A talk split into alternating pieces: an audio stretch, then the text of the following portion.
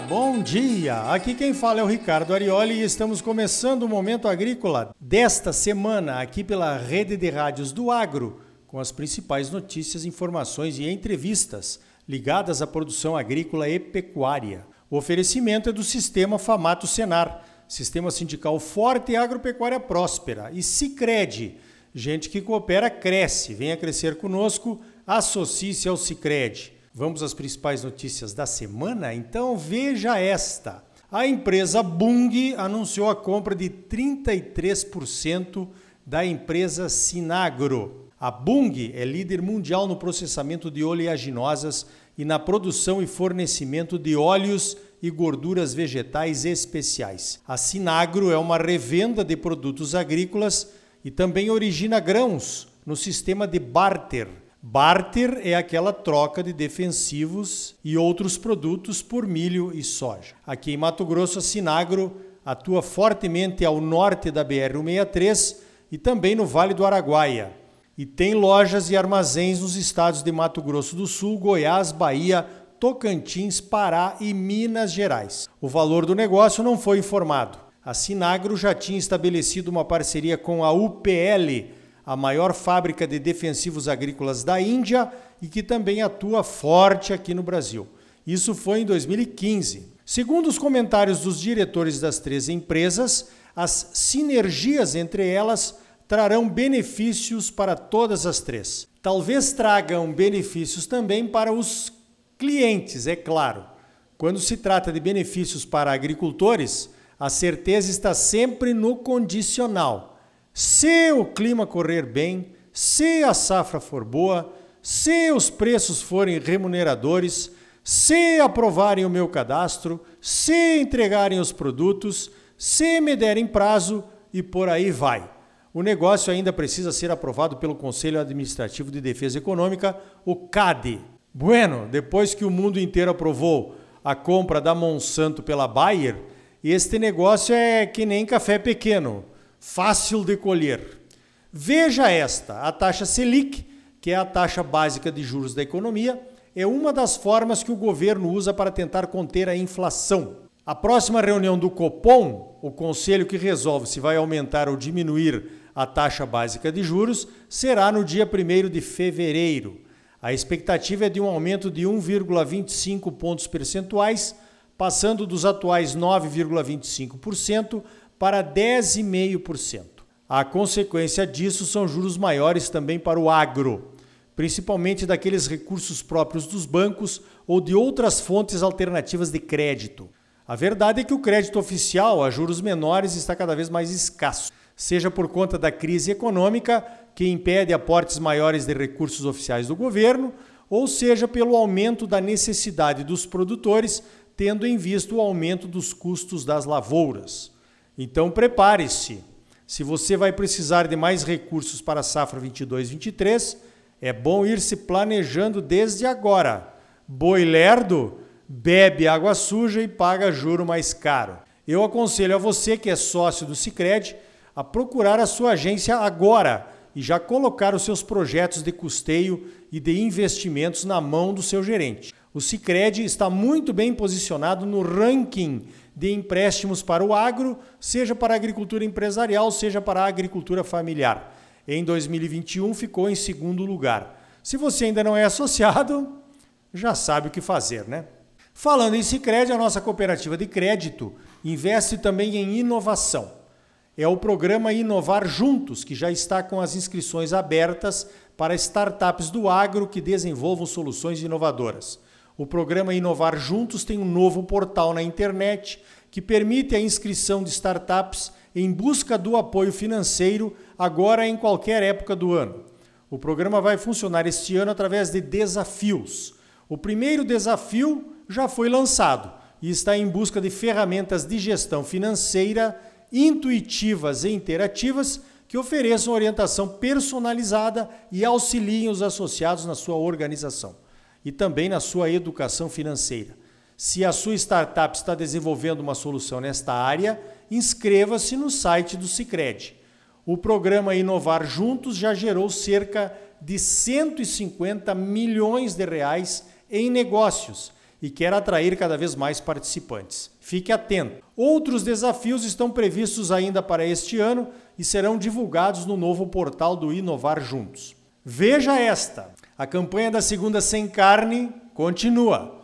Olha, me parece uma campanha organizada. A cada semana um novo personagem aparece. Depois da cerveja Heineken do Banco Bradesco e da rede de massas Spoleto, nessa semana foi a vez da revista Globo Rural. A revista publicou uma receita de salada para ser consumida às segundas-feiras por aqueles que resolverem aderir à campanha da Segunda Sem Carne, que é mundial. É claro que uma revista do agro deveria escolher melhor as suas pautas e as suas campanhas. para quem entrar nessa, né? Com tantas revistas que não estão relacionadas diretamente ao agro, seria bom poder contar pelo menos com essas que estão relacionadas ao agro para colocar informações corretas e baseadas na ciência. É isso que nos aborrece. Isso é fogo amigo, é bola nas costas. Então, mais protestos, mais notas de repúdio e gente cancelando assinaturas. E aí, será que a campanha foi positiva para as empresas que entraram nessa? Ganharam mais clientes? Melhoraram a sua imagem junto ao público? ou marcaram suas marcas de forma negativa, pelo menos entre os agropecuaristas, por um longo tempo, hein? O que é que você acha? Olha só, eu acho que falta um pouco de raciocínio lógico para quem toma essas decisões de campanhas. Já está mais do que comprovado que a produção de alimentos não é parte do problema das emissões de gases de efeito estufa. Também já está demonstrado que a produção de alimentos pode ser parte da solução quando usa práticas agronômicas que aumentam a matéria orgânica do solo, diminuem o uso de combustíveis fósseis ou adotam sistemas integrados de produção, como é o caso do sistema de integração pecuária-floresta, por exemplo. O sistema de integração pecuária-floresta levou a Embrapa a lançar o selo de carne carbono neutro esse tipo de técnica, onde os pecuaristas plantam árvores nas áreas de pastagens, muda completamente o enfoque e a abordagem de uma pecuária emissora de gases para uma pecuária sequestradora de carbono. Você já pensou nisso? Coma mais carne, pois a maior demanda por carne vai levar ao plantio de mais árvores, se é isso que você quer. Então, quem será a próxima vítima, hein? Não se engane, que vem, vem. É uma campanha mundial de gente de escritório, lá da Europa, acostumada com ar condicionado e que não entende nada de agropecuária tropical aqui do Brasil. Falando em sistemas de produção, veja essa. As áreas com integração lavoura-pecuária em Mato Grosso passaram de 1 milhão e 100 mil hectares em 2013 para 2 milhões e 600 mil hectares em 2019. Dobrou e mais um pouco em seis anos. O levantamento é da Embrapa Solos em parceria com a Embrapa Agro Silvio Pastoril e usou uma metodologia inovadora de sensoriamento remoto com imagens de satélite e aprendizado de máquina ou machine learning.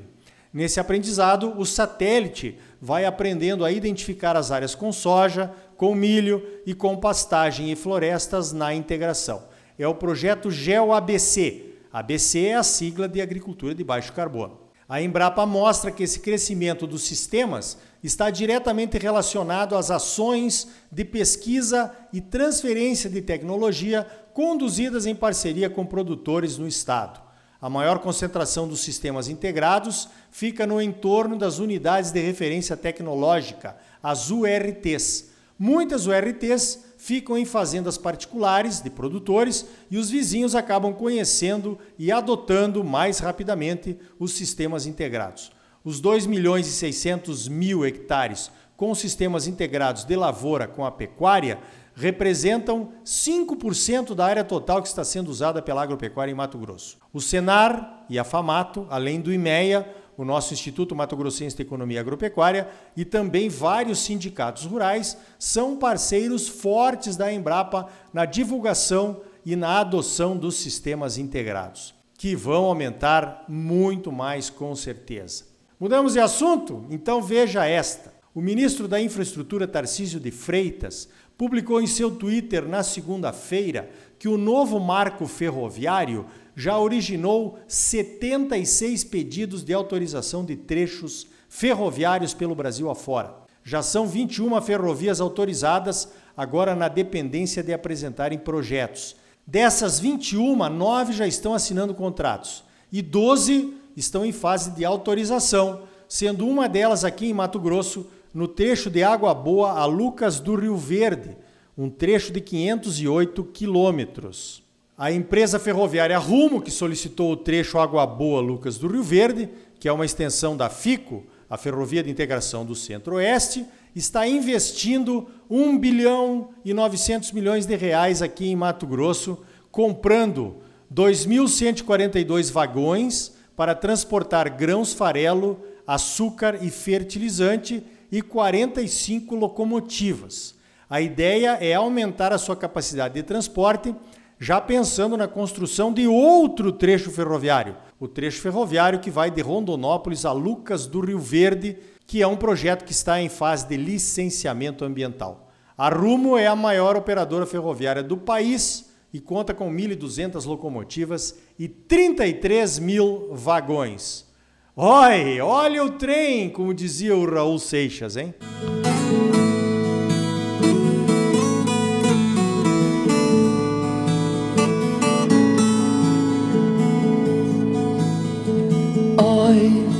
Oi o trem vem surgindo de então tá aí, no próximo bloco um projeto de lei para prorrogar o prazo de adesão ao cadastro ambiental rural foi aprovado na Comissão de Agricultura e Pecuária da Câmara dos Deputados. Como isso impacta os produtores rurais do Brasil? É logo depois dos comerciais. E ainda hoje, a tecnologia 5G está chegando e Mato Grosso quer estar na dianteira e também mais notícias comentadas aqui para você. E aí? Tá bom ou não tá? É claro que tá bom. Você só merece o melhor. Então não saia daí, voltamos em seguida com mais momento agrícola para você, no oferecimento do Sistema Famato Senar, Sistema Sindical Forte e Agropecuária Próspera.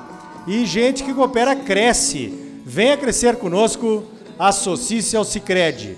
Voltamos já e voltamos de trem. Estação é o trem das sete horas,